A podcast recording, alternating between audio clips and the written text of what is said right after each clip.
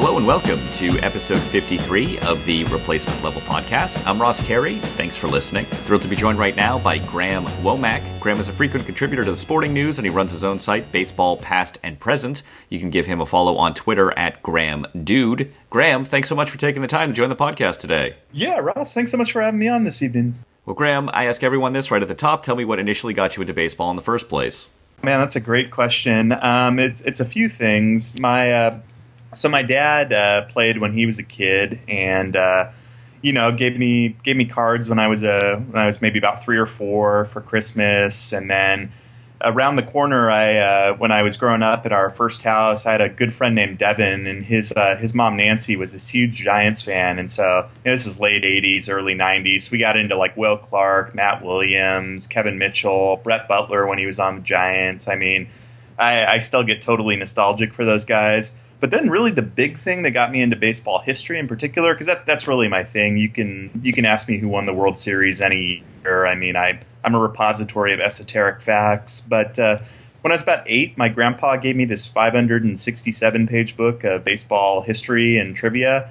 And I, I read the entire thing. It took like three months, um, but I read it and I memorized a lot of it. And it just gave me this base of knowledge that I just really wanted to grow from it, you know, at, even at an early age. And it's funny because every once in a while, you know, I'll, I'll, meet kids like like like I was, and it's it's we're few and far between, but it's it's always it's always fun to see. Where did the interest specifically in the Hall of Fame come about? You know, I started my website about seven years ago, and one of the first posts that I did I just needed something to write about, and so I, I ripped off a list of who I thought were the ten best players not in the Hall of Fame. And it's it's funny because I've I've since I've had people vote four times on the fifty best players not in, and then and then I also had people vote for Sporting News just this uh, just about six months ago on the the twenty five best players not in. But when I did this 10 best list initially, like, you know, I did it in the course of like an hour. I didn't do any kind of research. It was just basically 10 players I could think of. I mean, I was I think I got it right up top. You know, it was like Blyleven wasn't in at the time, and I I, I think he was a well deserving selection. But uh, other than that, it was just kind of whoever I could think of. You know, like Dwight Gooden and Stan Hack and Hal Chase. Uh, you know, a lot of guys I probably wouldn't have on on my list today. But that list in particular did really really well. Dale Murphy was one of the guys who I chose, and he he uh, this this more so Dale Murphy's Mormon, so this Mormon blog picked up on it and it got all this traffic and then wound up doing really well in the search engines. And so I just realized that for whatever reason, people are always really really interested in the Hall of Fame. Um, I get you know I, I, get regular readership throughout the year on it, and then this time of year it really spikes because of the induction.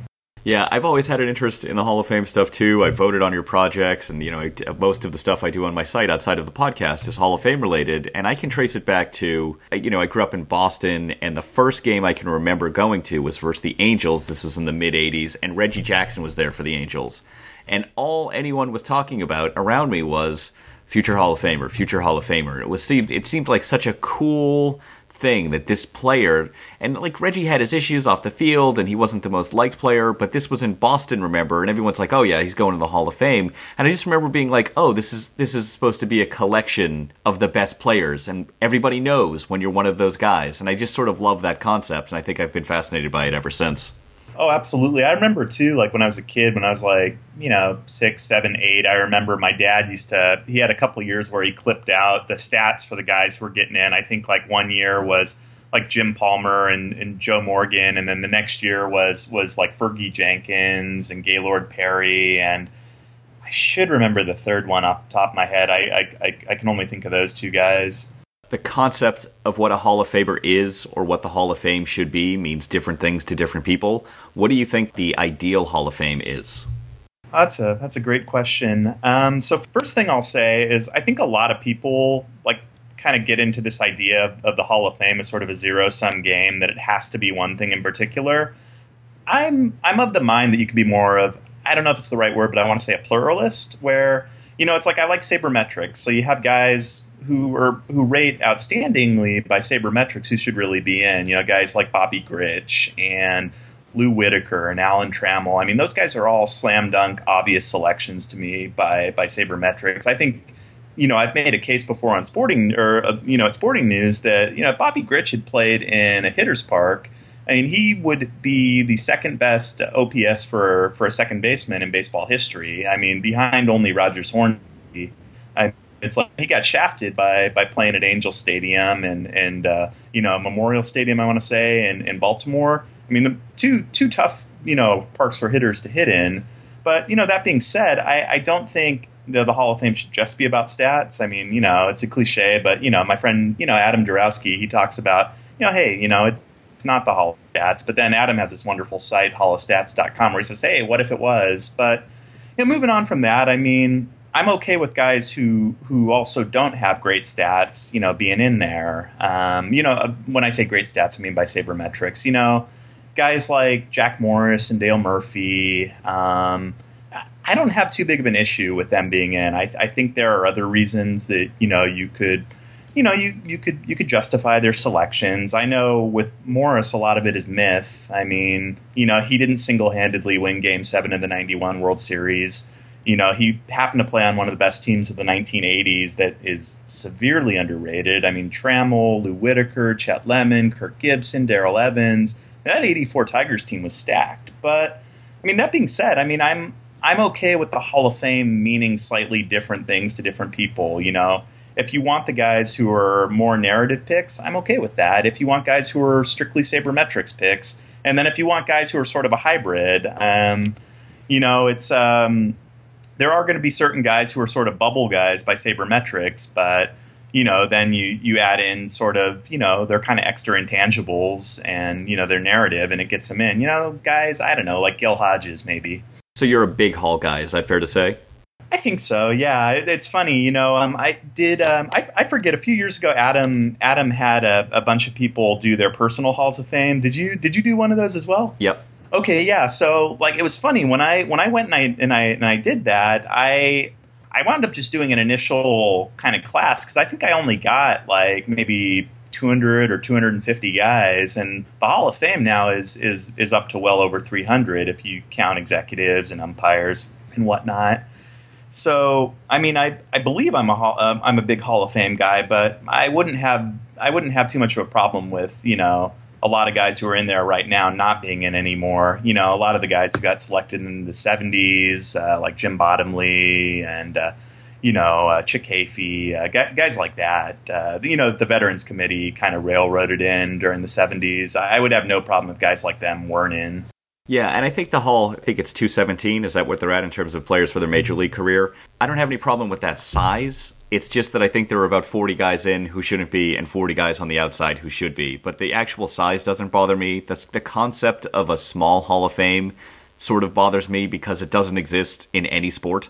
And if there were only 100 guys in the Hall of Fame, it would be out of business.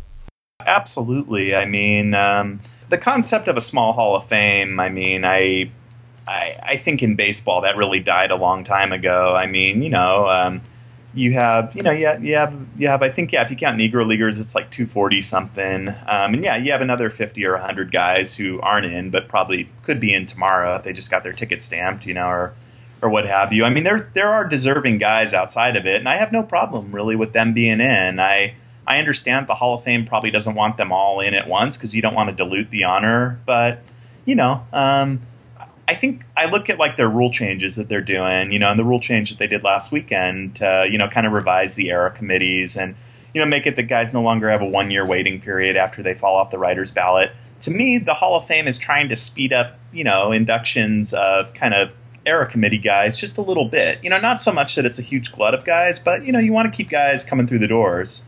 Yeah, and let's talk about that. This past weekend was induction weekend. It's obviously their biggest weekend of the year. They also announced some changes to the Veterans Committee structure. They basically are giving modern players more of a chance, which I think is crucial and important for them, as you don't want to just have a baseball museum that's full of players from the 1920s. They are going to look at modern players basically every two or three years, and segregation era players who were in a once every three year cycle will now only be looked at once every 10. And I think that's important. I think it's important that they can say, look, there's only so many times we can look at, you know, Wes Ferrell, even though Wes Ferrell's a guy I think is deserving and should be in. He's been picked over so many times at this point. Perhaps it's better suited for them to focus on players who played in the 70s and 80s. Yeah, I, I, was I was encouraged by those rule changes. There, there was a lot of good stuff there. I, I think focusing on more recent players is is a, is a good idea. I you know, I was thrilled that they they opened the door back up to Negro leaguers, and then I, I also I like that they took away the one year waiting period because I know um, it gets Alan Trammell on the ballot, and like I said, I mean he's he's somebody to me who I really think should be in. I'd offer one word of caution though about the the rules changes, and I it's funny I, I wrote about this today for my sporting news column, and I. I, I actually forgot to get this bit in because I just sort of offered an over overarching kind of analysis of the rule changes, but one word of caution that I would offer is that kind of in late 50s, early 60s was you know another time that they they revised the rules to start getting more guys in. They the the veterans committee had been set up so that it voted every other year. And then in 1960, nobody got voted in for the writers or the veterans. They had an induction weekend that was, I think they just played the Hall of Fame game, and that was a wrap.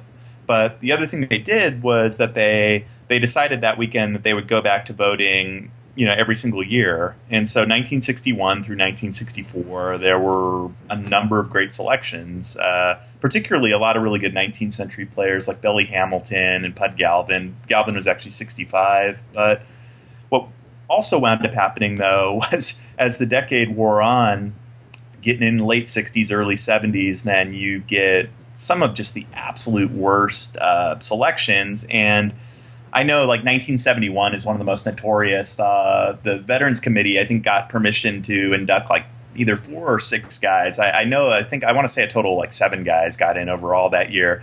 But they got permission to induct these extra guys uh, specifically so they could clear this backlog of old timers. And instead, like Rube Marquard got in that year, Harry Hooper got in that year. I want to say Chick Hafey was that year. I mean, it's just when you loosen the rules, generally the guys who should be getting in, it is easier for them to get in.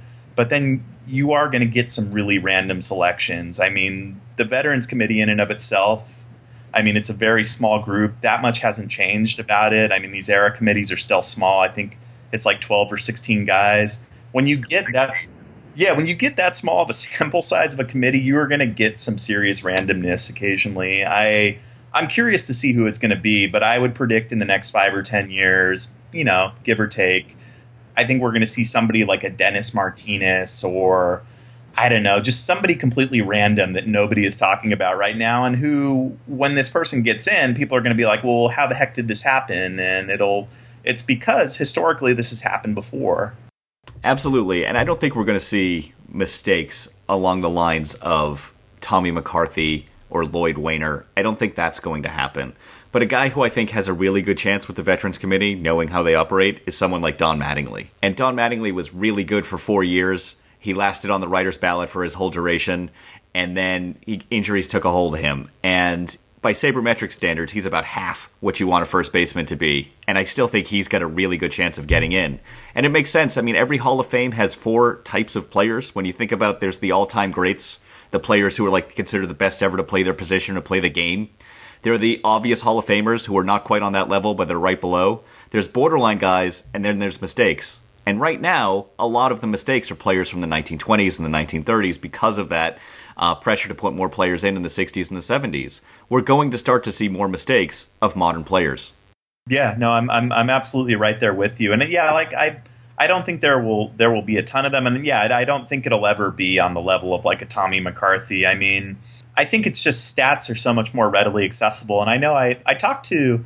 I, have been meaning to write about this forever, um, uh, but I, I had a long conversation with somebody who was on the expansion era committee a couple years ago, and you know this person was telling me that it's like you know hey when we meet we actually do look at baseball reference we look at the similarity scores you know stuff like that metrics that, by the way, I think are a little out of date. Like I know similarity scores. I don't think they have ballpark factors uh, um, worked into them, so I, I, don't place a ton of stock in them. I, you know, I tend to I tend to place more stock in like Jay Jaffe's uh, JAWS system and you know Adams' uh, Hall rating system. Like those to me are two of the best, but. I guess my point with all this is just that you know there's a lot more data that's that's readily accessible, and you know I think McCarthy probably got in just for just kind of a glorious lack of you know statistical availability. I don't think we'll see that again. But yeah, we're gonna we will see some mistakes, and I mean it's to be interesting to see. I mean, it could be somebody like Brett Butler. I mean, you know, I remember Bill James uh, predicted in Politics of Glory in '94 that he would be selected. so yeah, no, it'll be it'll be interesting. You recently did a piece on the 25 worst selections ever to the Hall of Fame.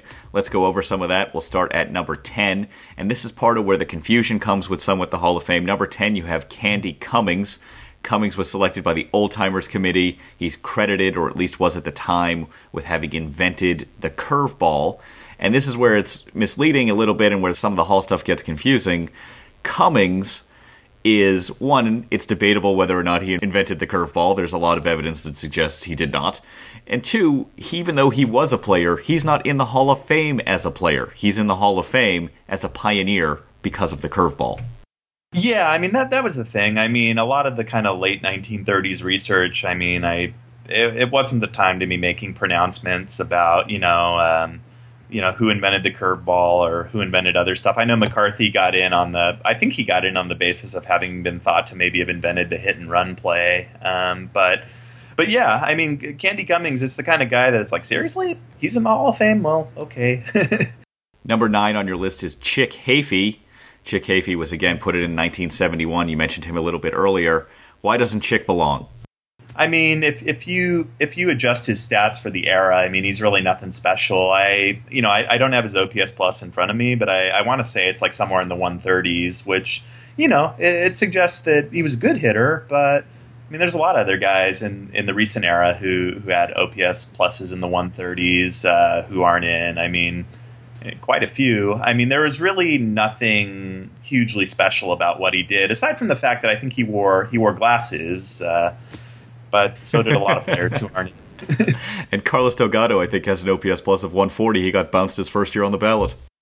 Oh, Delgado is really underrated. I mean, he's one of those guys who he maybe shouldn't have gotten in, but he should have gotten more than he should have been better than a one and done. I mean, you know, he he was he was better than that. And that's where it's sort of like if you just look at his raw numbers, there's really no one that has numbers like that that's not in, but you have to neutralize them and factor in the steroid era and everything else. But still, it, I was a little surprised that he got bounced so quickly. Number eight on your list is noted racist Tom Yawkey. Oh yeah, I mean it's you know I, I I do not understand why somebody like him is in the Hall of Fame. I mean he he had chances to sign Jackie Robinson and Willie Mays, passed on those. Instead, I want to say I think he was either the Red Sox were either the last or the second to last team in the big leagues to to integrate. I think they were the last. Um, Pumpsie Green, like 1959, I want to say. It's just just unbelievable. Um, you know, Yawkey was the owner for over 40 years. You know, stuff like that um, are part of the big reason that the Red Sox didn't win a World Series for 86 years. You know. Next on your list is Ross Youngs, who was an outfielder for the New York Giants in the teens and the 20s. He played under John McGraw. A lot of his guys ended up getting in. There seems to be a connection with these guys who went in the 70s from the Veterans Committee, these old timers who went in to New York and to St. Louis. You know, you got to figure the Sporting News was was was headquartered in St. Louis. I want to say in those years, and then you know, New York's also important. So you had this sort of St. Louis and New York kind of I don't know what the right word is for it exactly, but a, a lot of the worst selections were either Giants or, or, or Cardinals in the you know in the seventies. And yeah, Youngs was definitely one of them. He was a he was an outfielder who was one of John McGraw's two favorite players. Uh, you know, died uh, died young um, of I want to say Bright's disease. He was like thirty.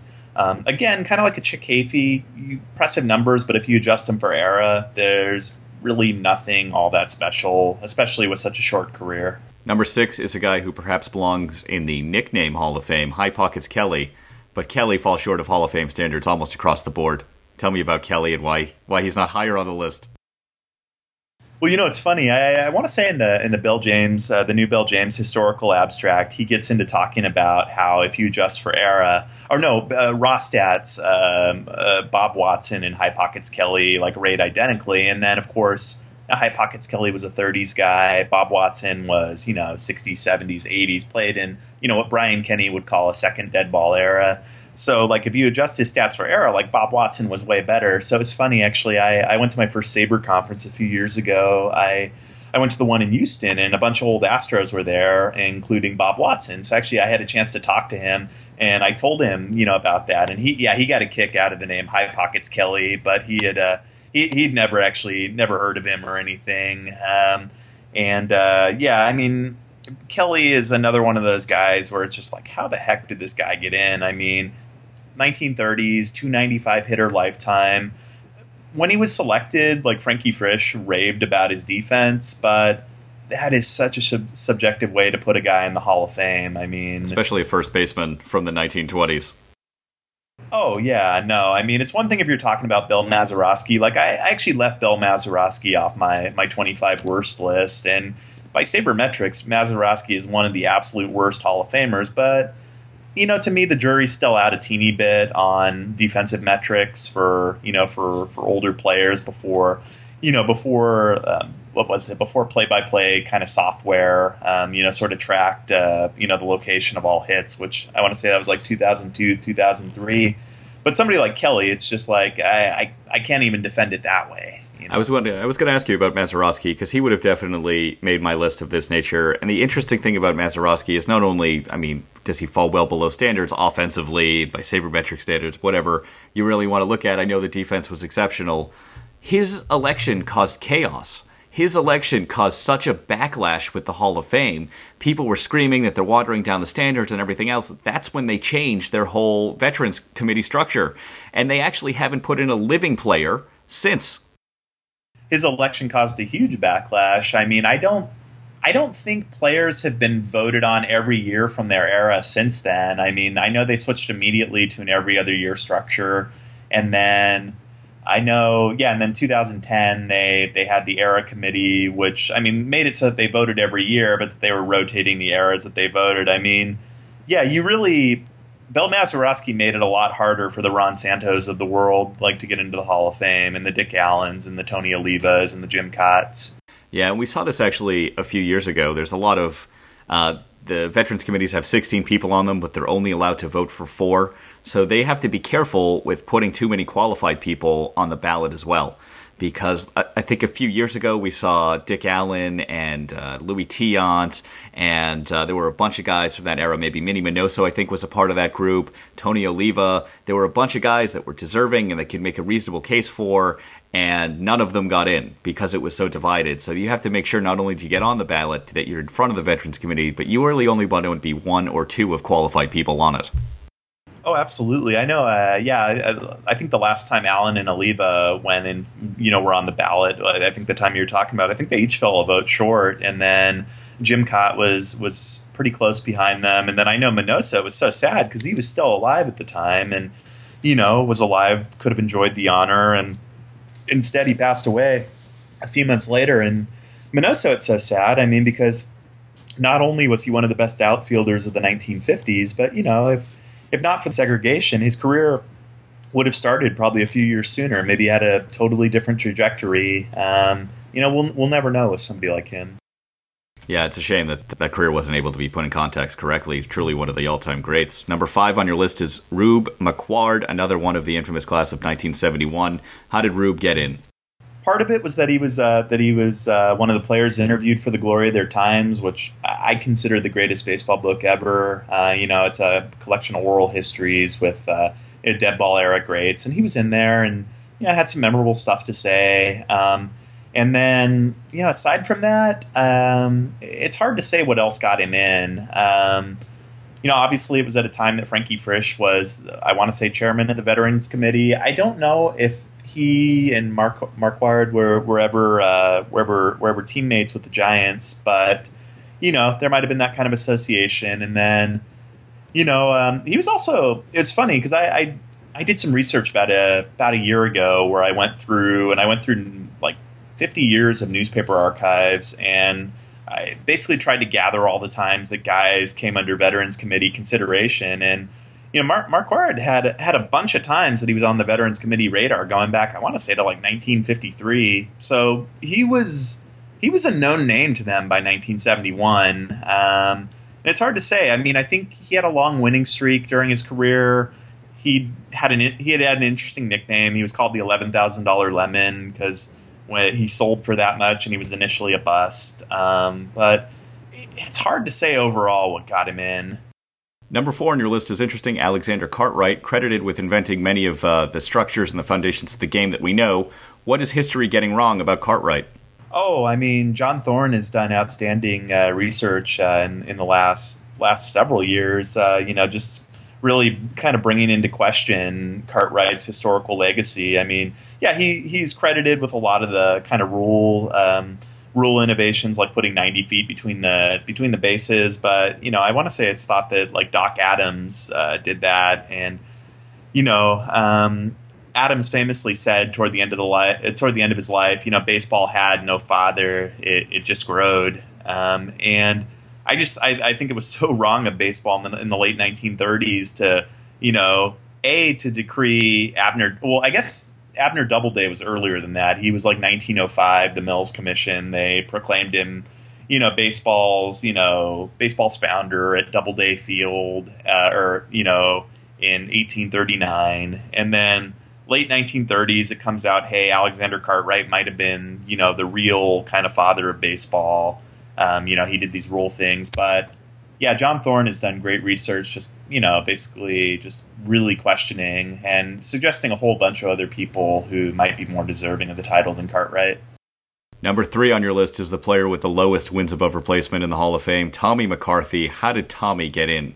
Oh man, um, I think I think he was thought to have to have invented the uh, the hit and run play. And you know, it's funny. Uh, Bill Bill James brought this up. I want to say in like Politics of Glory, where he kind of contrasted you know the old timer selections in the '40s with you know the Negro League selections in the '70s, like by the Negro League Committee. And he talked about how the Negro League Committee you know, how it was so outstanding initially. It got like all the legends. It got Satchel Paige, Josh Gibson, Oscar Charleston, Buck Leonard, Cool Papa Bell, Martin Dihigo, uh, what is it, Pop Lloyd. I, I, think those were those were pretty much the, the, the first spade of guys, basically all inner circle Negro League legends. Uh, whereas the Old Timers Committee got this sort of random kind of assortment, and they got some very good players. They got like King Kelly, Rube Waddell, uh, Joe McGinnity. You know, got guys who who probably belonged, but then they got these sort of head scratchers. You know, none more notorious than than Tommy McCarthy. Um, and yeah, the hit and run play is thought to be one thing. It's it's hard to say what else he might have done. Number two on your list is Lloyd Waner, Little Poison. He's the only player in the Hall of Fame with a negative wins above average. How did he get in? Uh, he, he he had a he had a baseball legend for a brother. Um, you know, um, I, I, had a friend joke to me a, a, a, while back that you know the way to remember the Waner brothers. You know, there's Paul Waner was the good one, and then Lloyd Waner. Lloyd Waner. Lloyd stands for lousy Hall of Famer. Yeah. and number one on your list, another person who benefited from having a famous brother, Rick Ferrell. How did Rick Ferrell get into the Hall of Fame in 1984? Oh, this one's really sad. Um, basically he had been, you know, he'd been a catcher in like the, you know, the 20s and 30s. Uh, I think he played through World War II because he was above draft age. You know, he he gets onto the ballot and for the Veterans Committee. You know, I'd never had never done anything with the writers, but he gets on the ballot for the Veterans Committee, and um, I think uh, who was it? Uh, Jack O'Connell, who'd been like the Hall of Fame secretary, I want to say, told my, you know, told fellow baseball writer David Laurila a few years ago for Baseball Prospectus. He told him basically how you know the story was that like this Tiger Scout, I guess Ferrell had been a Tiger Scout as well or something. But this this guy with the Tigers calls around. It might have been their GM, but he calls around with guys on the Veterans Committee. He's like, "Hey, Rick Ferrell's on the ballot. Just make sure he doesn't get shut out. Throw him a vote." And dude wound up getting enough votes to get in. And yeah, his brother Wes is the better player in the family. You know, one of the best pitchers of the 1930s, heck of a hitter as well. It had some attitude issues, but he'd be a great selection. Whereas Rick, I mean, it's just wow. I mean, it's statistically not quite the worst player in the Hall of Fame, but easily the worst selection ever. I mean, just an absolute literal mistake. If you were in charge of the Hall of Fame or had the ability to make any changes to the Hall, what would you do? What would you like to see different? What would you like to see changed about the Hall of Fame? Well, a um, couple things. First, I would not take anyone out of the Hall of Fame. I think Bill James had the right idea a few years ago when he said, "Hey, if you ever do that, you cheapen the honor." So, you know, the guys who got in mistakenly, let them stay in. You know, um, they're there. It happened. But some things I would do, I would, I would fix Alexander Cartwright's plaque. I would have an inner circle for the Hall of Fame with regularly rotating members. I'd have like you know I'd have the inner circle be like 50 or 75 players. Have it be a special room of the Hall of Fame. You'd actually you know call like the inner circle, and it could be a continually updating thing. You know, as better players got in, the lesser ones would get out, and it just it'd be interesting to see maybe and maybe even open it up and have it voted on by like fans. Um, but uh, you know stuff like that. All in all, I think the Hall of Fame actually, I, I, I think they do a pretty good job generally. I I think it's the best Hall of Fame in American sports, maybe if not worldwide sports. You know, definitely American sports by a long shot. I mean, who even cares about who's in the NFL Hall of Fame or the NBA Hall of Fame? I, I couldn't tell you the last five players selected to either of those. Whereas the baseball one, like you know, I, I lose my cookies like five times a year. Right. and I do the I, I follow all the Hall of Fames. I just love the concept of it. I love the Baseball Hall of Fame, but there's also a part of me that's endlessly frustrated that the primary way players get in is via the sniff test, and the primary way players are kept out is via the sniff test. And I have spent so many hundreds of hours into this, and I have all these spreadsheets, and I'm still like, well, do they pass the writer sniff test? That's how they're going to get in the Hall of Fame. And that's kind of a bummer that that's really what it comes down to. Oh, I mean, you look at a guy like Vladimir Guerrero, who, I mean, by sabermetrics, outstanding player, you know, deserving to me. Um, you know, if, if, if, people like Duke Snider and Billy Williams are in, Vlad Guerrero should be in as well. But you look at the second half of his career and all the injuries he dealt with and how he went from being this superstar to, you know, just kind of a dude with a big contract. And it's I don't know if he is. I, I, definitely don't see him being a first and first ballot selection. If he's lucky, he'll he'll get through with the writers. If not, you know, it's going to take him on to committee. And yeah, it's just unfortunate because yeah, you know, a lot of people aren't really digging into the sabermetrics. If they're looking at any kind of stats, they're looking at simple stuff like batting average or home runs or RBIs or pitcher wins or maybe strikeouts. But yeah, I mean this data is right at our fingertips. It's not that hard to understand. I mean, heck, I'm the kind of person who, like, six years ago, I was making jokes about, like, you know, the name of, like, you know, value over replacement player, VORP, you know, and now, like, it did not take that much to get me into this. Like, it's it's really not that hard. You've been listening to Graham Womack. You can give him a follow on Twitter at Graham Dude. Graham, thanks so much for taking the time to join the podcast today. Oh, it's my pleasure, Ross. Uh, any anytime you want me on here.